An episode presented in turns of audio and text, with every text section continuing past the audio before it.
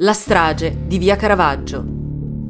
È l'8 novembre 1975, quando al quarto piano del civico 78 di Via Caravaggio vengono rinvenuti tre cadaveri. Si tratta dei proprietari dell'appartamento, dal vicinato descritti come una famiglia pacata e riservata.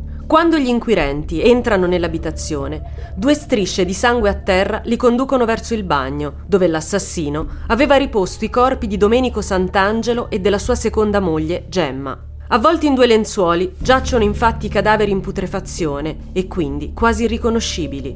Entrambi hanno il cranio sfondato e un taglio netto e profondo alla gola. Insieme a loro la stessa sorte è toccata al piccolo cane, anch'esso ridotto in poltiglia e posto vicino ai corpi dei padroni. La seconda scia di sangue conduce infine all'ultima sconcertante scoperta, il cadavere della giovane Angela, figlia di Domenico, uccisa nello stesso barbaro modo dei coniugi.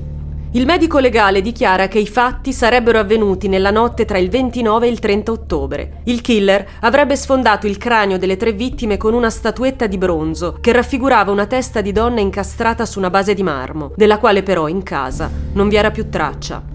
Partono subito le indagini che cercano di scavare nella vita di quell'apparentemente sobria famiglia, ma è solo grazie alle dichiarazioni di un testimone che esce il nome di un indiziato. È Domenico Zarrelli, nipote della donna uccisa.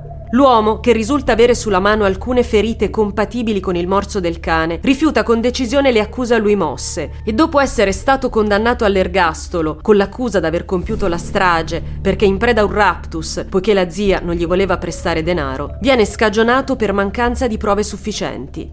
La scientifica però con gli anni affina i propri strumenti e nell'ottobre 2011, grazie a nuove analisi scientifiche, tra cui quella dell'impronta genetica, dispone nuovi controlli. Tra i reperti ritrovati negli archivi del caso ci sono infatti un bicchiere usato, alcuni mozziconi di sigaretta e un asciugamano macchiato di sangue che a seguito delle analisi effettuate dalla polizia scientifica risultano presentare tracce incompatibili con i profili delle vittime. Trovano invece compatibilità con il profilo di Zarrelli, che vive ormai in sedia a rotelle dagli anni 2000. L'uomo grida allora la congiura, paventando una vendetta a suo discapito da parte delle procure.